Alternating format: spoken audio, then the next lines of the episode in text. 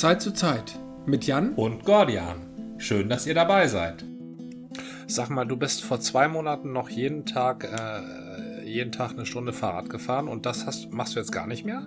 Heute war ich gar nicht mit dem Fahrrad unterwegs. Heute waren wir auf Wunsch des Kindes draußen spazieren, haben uns die Architektur der äh, City Nord angeguckt. Das war ganz spannend, weil ein fünfjähriges Kind hätte ich eigentlich nicht so für begierig, äh, was, was Architektur anbelangt, äh, erwartet. Aber sie hat sich durchaus für das ein oder andere Gebäude begeistern können und fand es ganz faszinierend, dass wir ständig über Brücken gelaufen sind. Ja. Ja, und äh, Rad gefahren bin ich nicht und ich habe auch hier keinen Sport gemacht. Das war heute ein bisschen doof. Sonst machen wir gerne auch mal so eine YouTube-Session von so einem Leipziger Handballverein, der ein sehr cooles Kinderangebot hat. Und äh, da sind wir immer eine halbe Stunde beschäftigt und ich versuche dann immer mal, entweder kaufe ich ein und fahre dann noch ein bisschen mehr. Ich habe letztens mal die Velo-Route 5, glaube ich, durch das Pergolenviertel ausprobiert. Die war dann aber kürzer, als ich erwartet hatte. Aber trotzdem, äh, im Ansatz schon ganz cool.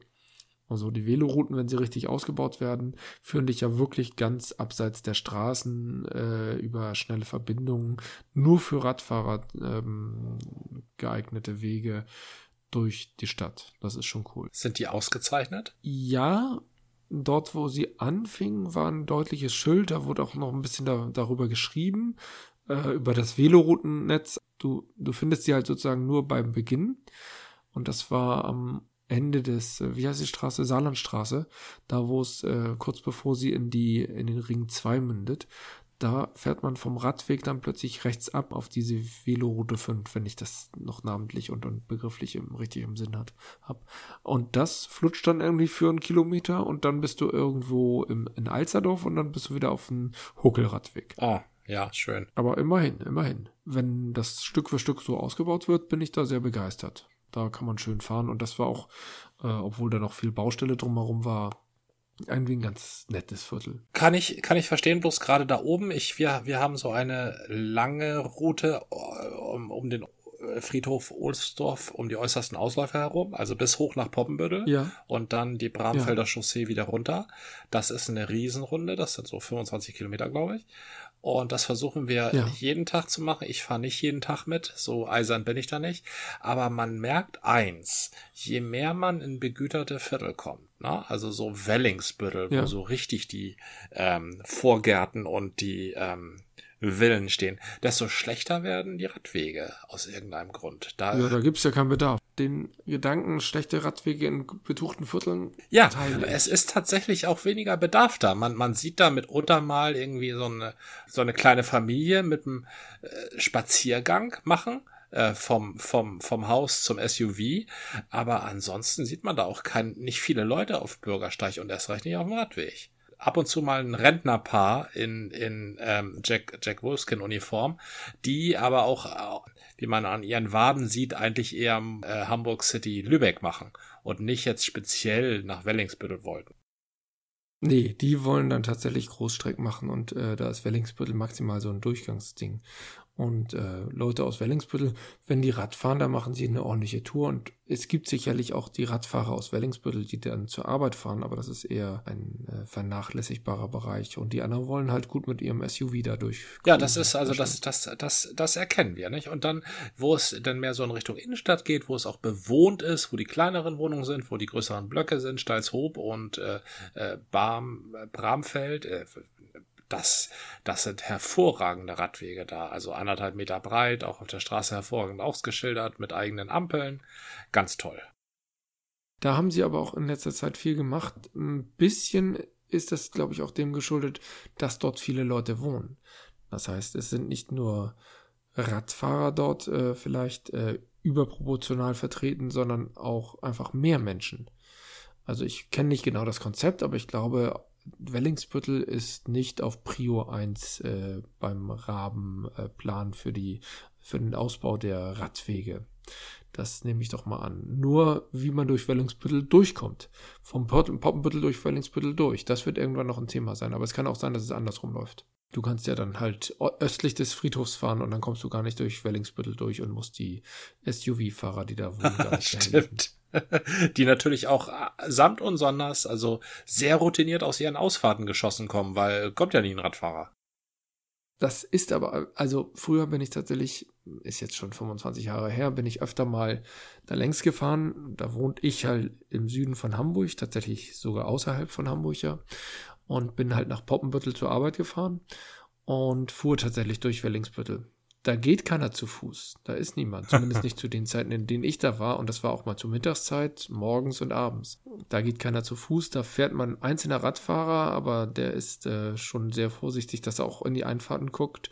Ähm, wenn da Radfahrer sind, dann eher Kinder, aber eben auch eher vereinzelt und gar nicht erst an dieser Hauptstraße da. Wellingsbütteler Straße heißt die, ich weiß es nicht. Da schon gar nicht. Wozu auch? Du kannst ja an der Alster fahren. Äh, nein, da sind mir zu viele Leute, die sind zu eng. Wir haben da unseren, wir haben da unseren Radweg uns ausbaldowert und wir haben da auch natürlich unsere Zeit und unser Tempo und wenn du so ein Ding mal kennst, ne, dann, dann hängst du auch irgendwie da dran. Das kenne ich. Außerdem habe hab ich durch diesen Radweg ungeahnte Fähigkeiten äh, mir jetzt schon ähm, angeeignet, aneignen dürfen. Ich kann ein Porsche Cayenne von einem Mercedes äh, GLC unterscheiden, wenn ich nur die erste Handbreit ähm, des äh, Frontkotflügels sehe, also von rechts auf mich zufahren. Und ist das wichtig, weil ein Cayenne ganz rücksichtslos einfach rausschießt und ein äh, Mercedes. Ähm, es ist fürs Überleben total wieso? unwichtig. Ich muss so oder so bremsen, weil die schießen natürlich beide mit ja. derselben Geschwindigkeit raus. Aber äh, das, das sind ah, halt ja, die Varianten, die einem. Aber man hat ja sonst nichts genau, zu tun. Als davor quietschend zum Halten ja. zu kommen, ja. Ja, ach, das wird sich bestimmt auch noch irgendwann klären. Die haben doch äh, jetzt ähm, äh, mit dem Ra Ratentscheid Hamburg eine ähm, Übereinkunft getroffen. Die Bürgerschaft äh, weicht ja den ähm, ganzen Volksentscheiden immer aus, indem sie dann mit den Initiatoren eine, in Verhandlung tritt und äh, dann finden sie einen Kompromiss. Im Prinzip das, was Politik tut, das ist sehr ja. geschickt. Das heißt, in den Kompromissfindungsprozess sind jetzt die engagierten Bürger mit einbezogen führt aber natürlich zu einer Verzerrung. Wer sich engagiert, weil er sich engagieren kann, und das ist nicht, ähm, jetzt mal im Klischee gesprochen, der Werftarbeiter, der acht Stunden mal locht und dann einfach. Der Werftarbeiter, der acht Stunden mal locht, von, von dem redet derzeit keiner. Das kann ich dir sagen. Also, äh, na, keine Ahnung, dann der Werbefuzzi, der Ja, Stunden genau, von denen reden wir. Das sind die Corona-Eltern, die machen Homeoffice. Also so ein Werft-Rostklopfer macht eigentlich kein Homeoffice. dann würde ich, stelle ich mir jedenfalls nicht so einfach vor. Nee, ich meine jetzt nicht in, nicht nur in der Homeoffice-Zeit, sondern ich meine ganz allgemein, es gibt halt Leute, die sind halt schwer beschäftigt, ganz unabhängig vom Homeoffice und die äh, können nur sehr eingeschränkt sich nebenher äh, engagieren in äh, solchen Initiativen, insbesondere äh, beim Werftarbeiter stelle ich mir auch, um im Klischee zu bleiben, nicht vor, dass er sich wahnsinnig für den Ratentscheid Hamburg in, äh, ins Zeug legt, aber der hat seine eigenen Themen. Vielleicht auch Fahrradfahren, will ich ja gar nicht ausschließen, gibt es auch dort. Wer engagiert sich? Das sind halt Leute, die Zeit haben. Und das hatten wir doch damals, da war dieser Mensch, äh, der gegen die Schulreform wetterte und äh, da den großen Bohai gemacht hat. Und da ist die grün-schwarze Regierung dann ja letztendlich dran gescheitert, dass sie mit diesen Entscheiden, den Volksbegehren und Volksentscheiden nicht umgehen konnte. Also, weil sie einfach noch nicht einen richtigen Weg gefunden hat. Und da hat ja die rot-grüne Regierung sehr früh erkannt, wir müssen sofort mit den Leuten ins Gespräch kommen, mit den verhandeln und die halt in die äh, Diskussion nehmen, um mit denen einen Kompromiss zu finden, dass die halt ihren doofen Entscheid fallen lassen. Und dann haben alle, die einen Entscheid irgendwie in die Wege geleitet haben und da so ein bisschen Bohai gemacht haben, da auch immer so eine Kompromissform gefunden. Und das ist, glaube ich, bei fast allen wichtigen Entscheiden passiert. Also ich wüsste nicht, der einzige Entscheid, wo alle arrogant gesagt haben, ja, ja, das ist ja jetzt Quatsch, war halt nachher die äh, Geschichte zum Thema Olympia in Hamburg. Ja, richtig. Das war halt eine große Fehleinschätzung. Ja, genau. Dass alle wollen dachten, alle. nee, wollen wir doch alle. Wollten aber nicht alle, ganz und gar nicht. Nicht mal, nicht mal die Hälfte. Also zumindest war, war mehr als die abstimmende Hälfte dagegen und dann war es das. Und seitdem bemühen sich die äh, beiden Fraktionsspitzen, glaube ich, bemühen sich sehr intensiv immer um diese Gespräche, um, um Kompromisse mit den Entscheidungs- oder Entscheidsinitiatoren um zu finden. Um welchen Entscheid geht es denn jetzt? In diesem Fall geht es um den Ratentscheid. Ist ja kein Entscheid mehr. äh, da wurde halt sehr dafür gerungen, die Situation für Radfahrer in Hamburg besser zu machen, was den Parkraum anbelangt, was die Wege anbelangt, was den Ausbau anbelangt, was die Priorisierung anbelangt, etc. etc. Sicherheit natürlich auch, auch die gefühlte Sicherheit. Da wurde der Bürgerschaft eine Drucksache oder sowas vorgelegt, ein Entwurf der halt, wenn er beschlossen wird, ähm, hat der Ratentscheid oder die Initiatoren des Ratentscheids gesagt, dann lassen wir halt unsere Themen fallen, dann ist der Entscheid aufgehoben, weil die Bürgerschaft kümmert sich ja. Und das ist natürlich äh, ein raffiniertes Vorgehen. Das war auch schon beim äh, da gab es schon verschiedene Entscheide. Das Blöde ist, du hörst dann ja nichts mehr davon, weil die im Kompromiss aufgegangen sind.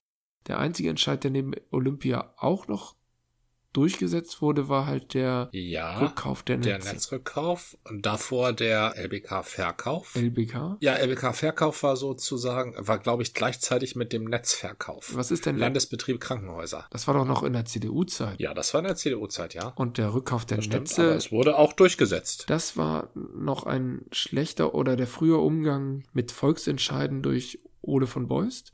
Es wurde halt erst gesagt, nee, nee, die Krankenhäuser bleiben. Und dann am nächsten Tag konnte man ja ein neues Gesetz beschließen. Nö, die Krankenhäuser werden doch verkauft. Ja. Der Volksentscheid wurde angenommen oder musste angenommen werden, so war das ja. Und dann wurde halt am, im nächsten Zug gesagt, ja, aber jetzt sind wir in einer neuen Situation und deswegen verkaufen wir die jetzt. Ja. Also letztendlich wurde der Volksentscheid ignoriert, indem man einfach sagte, naja, neues Gesetz, neues Glück. Ja, es ist auch immer die Frage, was, was willst du dem Volk eigentlich für Entscheidungsfindungen äh, anvertrauen? Wir sind ja ke bewusst keine direkte Demokratie. Ja, aber durch die Volksentscheidsmöglichkeiten sind ziemlich viele Themen halt äh, tatsächlich dem Volk anvertraubar. Wobei es natürlich da immer heißt, wer kann sich engagieren, wer kann das aufbringen, was ist das für eine Klientel, wer hat dadurch mehr Macht, als er einfach nur bisher durch seine Stimme am, mit seinem Kreuz bei der Wahl hatte. Das ist halt eine Verzerrung zugunsten derer, die die Möglichkeiten haben, finanziell und zeitlich. Ja, und den Impuls. Ja, das auch noch, natürlich. Diese Volksentscheid-Sache mhm. ist ja eigentlich Politik fern. Weil Politik ist ja eigentlich die Kunst des Kompromisses. Ja. Und der Schutz, plus der Schutz der Minderheiten. Und Volksentscheid, das ist, das kommt so aus dem Nichts. Das sind so Leute, die mussten nie einen Kompromiss eingehen, genau. weil sie nur einmal eine Sache wollen. Ja. Die wollen nur einmal eine Sache. Und die wollen nächste Woche nicht was anderes, wo, wo sie, ähm, oder du willst nächste Woche was von denen und dann müssen sie einen Schritt zurückgehen. Nein, nein, die wollen einmal eine Sache, deshalb wollen sie zu 100 Prozent und scheiß auf die Konsequenzen. Und das, genau. das glaube ich nicht, dass das das Beste ist, wie eine Gesellschaft funktionieren sollte. Ich will das gar nicht bewerten, aber ich finde, wir haben jetzt ein Gesetz für Volksentscheide und Volksbegehren ähm, das halt auch viel stärker beachtet werden muss als noch vor 15 Jahren. Aber wir haben mittlerweile einen Umgang damit durch die aktuelle Politik, die halt wieder das Ganze in eine Kompromissform gießt. Und das, muss ich sagen, halte ich für sehr geschickt und ist der Weg, wie man damit was machen kann, auch wenn es diejenigen begünstigt, die halt dieses Engagement einbringen können. Also natürlich bedeutet das, ich es gibt Leute, die engagieren sich jetzt zum Beispiel für den Ratentscheid, die initiieren das Ganze. War ja alles ganz in meinem Sinne, deswegen ähm, kann ich das mal kritisch beleuchten. Es gibt ganz viele, denen ist das Wumpe, die werden aber nicht deswegen aufstehen und sagen, nein, nieder mit dem Ratentscheid, sondern einfach sagen, macht doch, was ihr wollt. Und dann kommt es irgendwann zu einer gewissen Größe an Men oder äh, einer gewissen Anzahl von Menschen, die diesem Ratentscheid zustimmen und dann gibt es halt das erste Quorum und dann kommt die Politik und sagt, na, lasst uns doch mal miteinander reden. Wir können, doch, wir können das doch alles verhandeln. Und dann gibt es einen Kompromiss mit den Initiatoren. Und das nächste Quorum für den eigentlichen Entscheid ist dann nicht mehr nötig, denn dann hat man ja auf Kompromisswege etwas gefunden. Aber wer schließt denn da einen Kompromiss? Eine Gruppe von, ich sag mal, maximal zehn Prozent, ich weiß gar nicht, wie viel teilnehmen müssen, zehn Prozent der Bevölkerung bringt ein Thema ein, das vielleicht für viele andere nicht ähm, relevant ist, dann ist es nicht so schlimm. Aber es kann auch sein, dass für 90 Prozent das Thema einfach unerwünscht ist. Und plötzlich bestimmt 10 Prozent halt die Politik. Trotzdem das sieht das nach außen hin aus, ist ja ein super Kompromiss. Man hat sich geeinigt. Alles super. Ja, das ist richtig. Es wird nicht so extrem sein, aber Komisch ist das schon. Es ist, es ist schon extremer, weil man, äh, was der Volksentscheid ja nicht braucht, weil man ja den großen Bogen aufmachen muss. Denn Politik bedient sich ja aus Töpfen und zwar aus öffentlichen Töpfen. Und ja. wenn wir jetzt irgendwie für, für 20 Millionen äh, Radwege in Hummelsbüttel und Wellingsbüttel bauen, also so richtig Endlich. große, den, dänische Radwege, drei Meter breit mit Mittelstreifen, na, dann können wir diese 20 Millionen nicht, und das ist zufällig, deshalb will ich den Betrag, das ist der Betrag, um den die Stadt Hamburg das ÖPNV-Netz sponsort jedes Jahr, 20 Millionen. Ja. Da können wir dann halt nicht ins ÖPNV-Netz stecken für ein Jahr und deshalb kosten halt die Fahrkarten nicht mehr 3,20, äh, sondern 6,40. Bitteschön. Und spätestens dann sind die 90 Prozent, die nämlich keinen Aufriss machen wegen der Fahrräder, auch betroffen. Ja, und die Radfahrer sagen, mir doch egal, ich fahre ja gar keine Bahn. Und ich fahre mich Rad, ja. Ja, genau. Beispiel ich. Mir ist es ja, ja egal, Beispiel wie teuer so eine Fahrkarte ist. Also ich fahre vielleicht einmal im Monat mit der Bahn.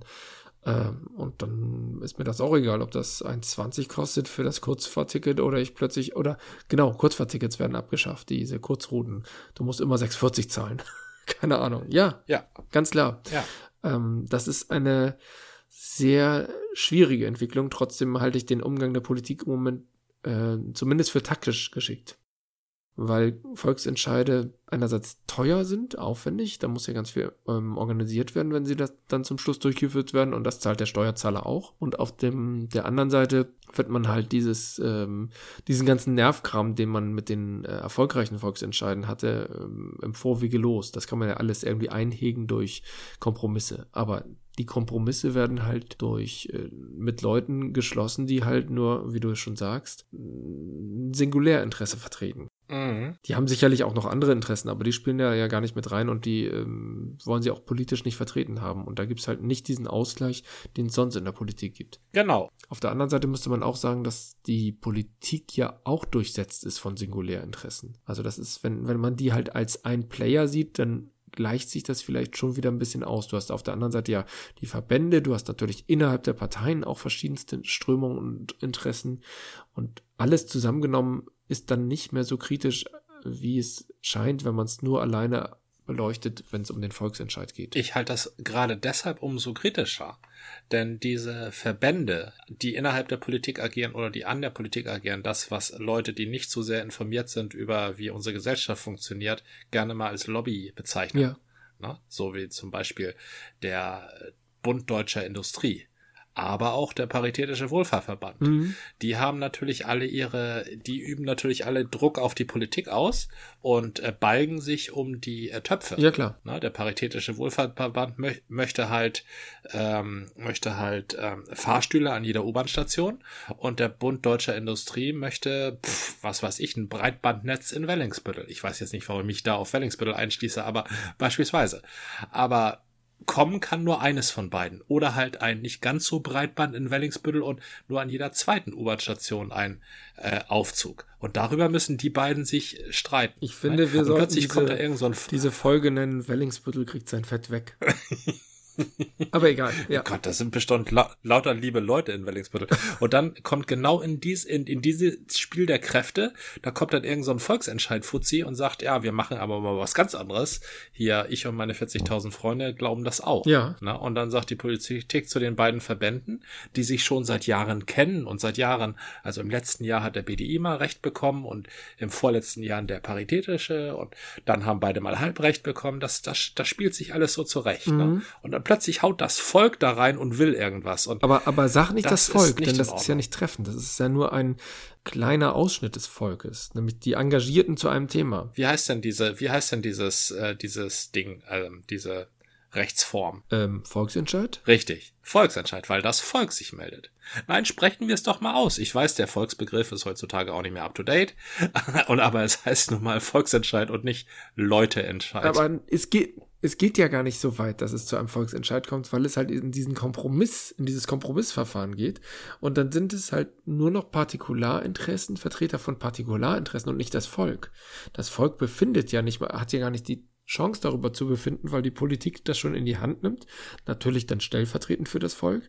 und versucht sicherlich auch äh, unter Abwägung anderer Aspekte und äh, anderer Untersuchungen äh, einen Kompromiss daraus zu ziehen. Ich glaube aber, dass du, wenn du das über eine längere Strecke betrachtest, wo immer mal wieder jemand hier und mal wieder da und mal wieder da reinpiekst mit einem Ansatz von einem Volksbegehren und, und einem aufkommenden Volksentscheid, dann könnte es schon als Teil des Gesamtspiels gesehen werden, wo halt ein bisschen mehr Unsicherheit reinkommt. Es ist halt nicht mehr das alte Spiel, heute ich, morgen du, also jetzt unter den Verbänden wieder das ähm, dargestellt hast, sondern es ist halt immer noch mal. Das klingt fast so, als würdest du es positiv sehen. Ich weiß es nicht. Ich finde es interessant und ich glaube, die Wendung, wie es, äh, wie jetzt die Kompromisssucherei in vier verschiedenen Volksbegehren ähm, stattgefunden hat, ist zumindest ein Verfahren, das ganz gut funktioniert hat und häufig meinen Zuspruch gefunden hat. Nicht alle Volksbegehren oder Volksentscheide waren in meinem Sinne, aber bei vielen hatte ich das Gefühl, ja, gute Sache. Allerdings entspricht das äh, wahrscheinlich auch eher meinem Bubble-Denken. Ich kann es nicht beurteilen und das wird man vermutlich auch erst weit im Nachgang beurteilen, ob damit Bevölkerungsgruppen ausgeschlossen wurden. Und wenn das ermittelt wird, dann müsste man das halt äh, tatsächlich mal genau analysieren und äh, dann irgendwann gegensteuern. Im Moment scheint mir das aber ein Weg, wir haben diesen Volksentscheid, ein Weg, wie man damit umgehen kann, der in den Initiativen ähm, organisierten Menschen eine Stimme zu einer Stimme verhilft und trotzdem, weil die Politik ja doch darüber befindet, alles andere mit abwägt. Die Politik ist da ja immer noch ein Korrektiv. Wenn der Volksentscheid durchgeführt würde, wäre es nur noch eine Kampfabstimmung zu einem Thema und dann müsste die Politik einfach nur handeln und kriegt irgendwas aufgedrückt. Und durch die Kompromissfindung kann man immer noch sagen, das und das und das können wir machen und hierfür haben wir kein Geld und hier habt ihr schon mal an die gedacht.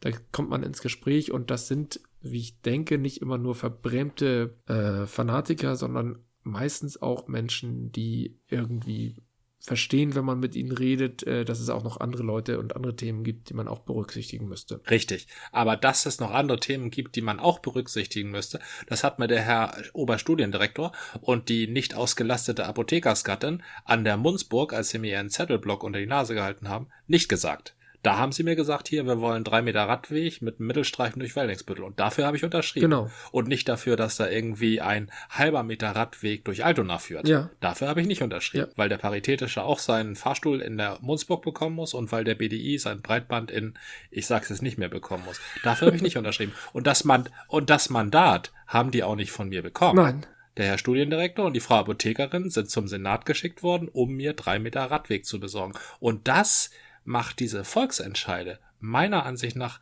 also bringt die so ein bisschen in die Illegitimität. Ja und nein. Äh, Illegitimität macht sie etwas illegitim. Ja, okay. Illegitimität ist aber ein sehr schöner Begriff. Illegitimität, ja. Ich verstehe das, trotzdem funktioniert das im Moment ganz gut. Und die Leute, Weil die Politik es äh, rigoros einhegt, Ja. ja.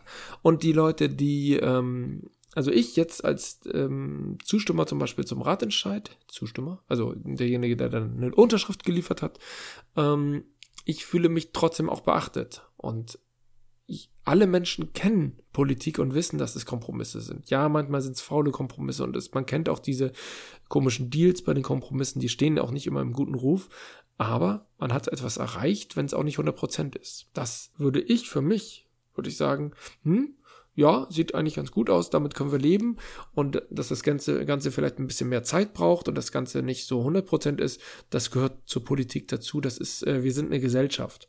Und da ist Politik immer am Zuge und sagt, wir müssen das Ganze im Gesamtzusammenhang sehen. Mhm. Und das, finde ich, machen sie ganz gut, auch wenn die Volksentscheide nicht so gemeint sind. Und die einzelnen Unterschriftgebenden könnten sich auch ähm, da vielleicht behupst fühlen und sagen, na, das ist ja nur die halbe Sache, die ich wollte. Jetzt habe ich ja irgendwie gar keinen Bock mehr. Keine Ahnung. Gilt für mich nicht. Okay, gut. Ähm, ja, wenn ich, ich, ich, ich wäre trotzdem fröhlicher, wenn sich die, wenn wir dieses Volksentscheid und Volksbegehren, wenn wir das mal, lass uns doch ehrlich machen und das umbenennen. Wir nennen das nicht mehr Volksbegehren, also das Begehren des Volkes, sondern zunächst einmal ist es das Begehren von einem pensionierten Studiendirektor und einer nicht ausgelasteten Apothekersgattin. So. Und die denken sich das jetzt und aus. Wie willst du das Gesetz davon Das nennen wir ähm, pensionierte Studienräte und äh, nicht ausgelasteten Apothekerinnen-Gesetz. Also sind wir jetzt in Berlin, machen wir so Giffey-Gesetze. Wenn es ein Giffey-Gesetz ist, dann ist es natürlich das gute ähm, äh, pensionierte Studiendirektor und nicht ausgelastete Apothekergattin-Gesetz. Auf jeden Fall gut. Oder das ganz Besondere. ja, genau. Ja, auch, auch schön. Das wäre, das wäre der erste Schritt, finde ich. Und den nächsten, der mir an der Munzburg so ein Unterschriftendings unter die Nase hält, den nehme ich mal ins Gebet. Was machst du denn, wenn der Senat anruft und, und Frau Fegebank sagt, äh, wollen Sie nicht mal äh, da und darauf verzichten, damit äh, Pflegen und Wohnen noch ein Heim bekommen kann? Stellen Sie sich dahin und sagen, nein, die Alten sind mir egal, ich will mein, pf, was will ich denn? Äh, äh, Radfahrerampel. Ich will meine fünf Meter breiten Radwege und meine Radfahrerampel. Gut, Frau Fegebank macht genau. das, glaube ich, nicht, weil das ist, das wäre, äh, sie ist ja Senatorin, also das wäre der Senat, sondern das kommt, glaube ich, immer von der Bürgerschaft aus. Aber das wäre, finde ich, tatsächlich mal interessant. Nimm mir nicht zu hart ran oder sie, aber frag bestimmt ja. mal nach, wie denn der Ansatz ist, wenn da wieder so eine faule Kompromisslösung bei rauskommt. Ich bin ja sehr für Kompromisse. Ich bin ja sehr für Kompromisse. Bloß das im Vornherein zu verargumentieren. Ich bin aber auch so ein alter ähm, Gesellschaftspolitik-Romantiker. Ich glaube, dass man sich permanent engagieren sollte in einer Gesellschaft und nicht nur gerade, wenn man einen breiten Radweg haben will, weil ich möchte auch nächstes Jahr dafür verantwortlich sein, wofür das Geld ausgegeben wurde, was ich verlangt habe. Und ich möchte auch in zehn Jahren darüber dafür verantwortlich sein, dass ich einen tollen Radweg habe, aber Pflegen und Wohnen, Altenheim, keine Heizung. Da möchte ich auch noch in 20 Jahren für verantwortlich sein. Und deshalb finde ich es besser, sich permanent zu engagieren und nicht, weil man gerade mal einen Pups quer sitzen hat. Manchmal sitzt der Pups aber sehr fies quer und man will das gerne abschaffen. Man möchte nicht mehr über diese Schrumpelradwege der 90er fahren. Ja, das stimmt. Und auf der anderen Seite. Außerdem kostet das ja, ja auch. Ja, natürlich. Ähm, und zwar dein Geld, wenn du wieder zur Reparatur musst. Oder ich zum Beispiel mit Platten mal wieder Ja, das kostet muss. Reifen genau, und Felgen. Genau. Deswegen habe ich nämlich einen ja. Platten damals gehabt. Und nein, nicht, nicht wirklich. Und auf der anderen Seite. Ich unterschreibe. auf der anderen Seite ja, engagieren. Das heißt, wir treten beide wieder in eine politische Partei an. Ah. Das ist eine Menge Zeit, die du da ja. wirklich dann aufbringen musst. Ja, kontinuierliches Engagement finde ich auch gut. Ich weiß nicht, ob ich mir das leisten kann und will. Das ist häufig auch eine Frage des Wollens. Ich möchte Freizeit genießen, ich möchte meine Familie genießen, ich möchte nicht sagen, so, meine Lieben, ich gehe da mal wieder zu einer Parteisitzung, die drei Stunden lang geht und ihr seht mich dann morgen früh wieder. Oder und das einmal die Woche am besten ich mache mir natürlich darüber Gedanken, kann ich mich in einer Partei engagieren und zwar wirklich engagieren und nicht nur irgendwie da meinen Beitrag zahlen. Aber das bedeutet halt Einschränkungen. Müssten wir mit dem Podcast aufhören vielleicht? Hm? Oha, nee, das geht nicht. Ja, siehst du? ähm, es, es ist ja, es ist ja auch um wenig, es ist ja nicht nur, es ist ja nicht nur die Partei. Ich weiß nicht, das, ich wundere mich immer, häufig, gerade wenn ich mit Hamburgern rede, ähm, dass, dass das, äh, dieses Bewusstsein dafür nicht da ist. De, das Sagen in Deutschland haben, das hat Stoiber mal sehr, nicht Stoiber, ähm, war sein Nachfolger, Seehofer mal sehr ja. schlau gesagt. Die, die gewählt werden, die haben nichts zu entscheiden und die, die entscheiden, werden nicht gewählt.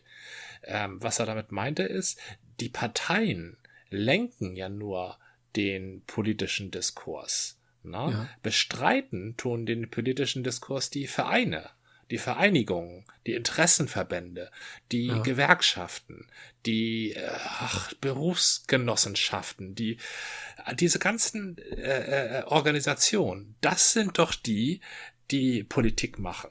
Und äh, dafür muss man nicht in eine Partei eintreten. Eine Partei steuert immer nur. So ein Senator, der lässt sich die Expertisen kommen und dann entscheidet er. Es geht darum, diese Expertisen zu formulieren. Das ist Politik machen. Und das kannst du durchaus, indem du was weiß ich, deinem Hobby folgst. Ne? Der ADAC, du fährst gerne du fährst gerne Auto oder der RDFC. Das sind das sind politische Vereinigungen, die machen ja. Politik. Die ne? machen, das die sind quasi in, Lobbys, ja. Genau, das sind am wenigsten, das sind am wenigsten die Parteien. Da fällt mir tatsächlich ein schönes Beispiel ein. Ich weiß nicht mehr, wie der Mensch heißt, ähm, der die neue Finanzwende gegründet hat. Hast du davon gehört?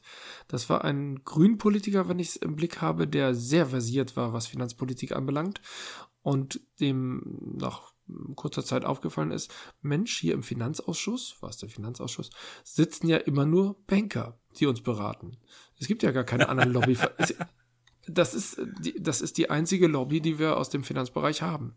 Und der hat nach ja. elf Jahren seine Politik, äh, sein Bundestagmandat aufgegeben, in der laufenden Legislatur, glaube ich, und hat eine Lobbyvereinigung, sowas, es heißt neue Finanzwende oder irgend sowas, ich weiß es nicht genau, und sitzt jetzt äh, regelmäßig in den, äh, in den Finanzausschüssen, ja, um als Vertreter richtig. des Volkes oder als, als nicht-Bankervertreter ja, ja. da zu sitzen und eine Lobby darzustellen.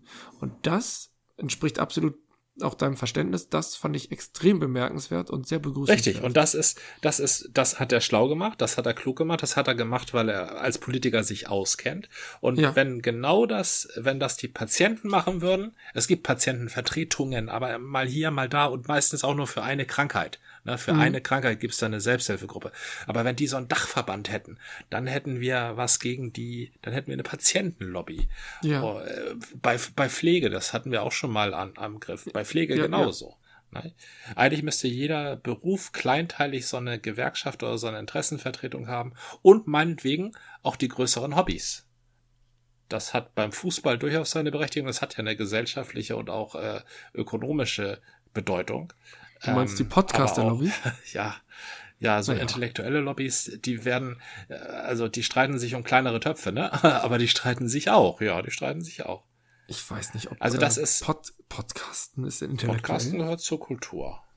Ja, Kultur. Ja. Das ist doch schon eine Massenkultur. Naja, eine kleine Masse. Vorsicht, Bubble. Ja, okay.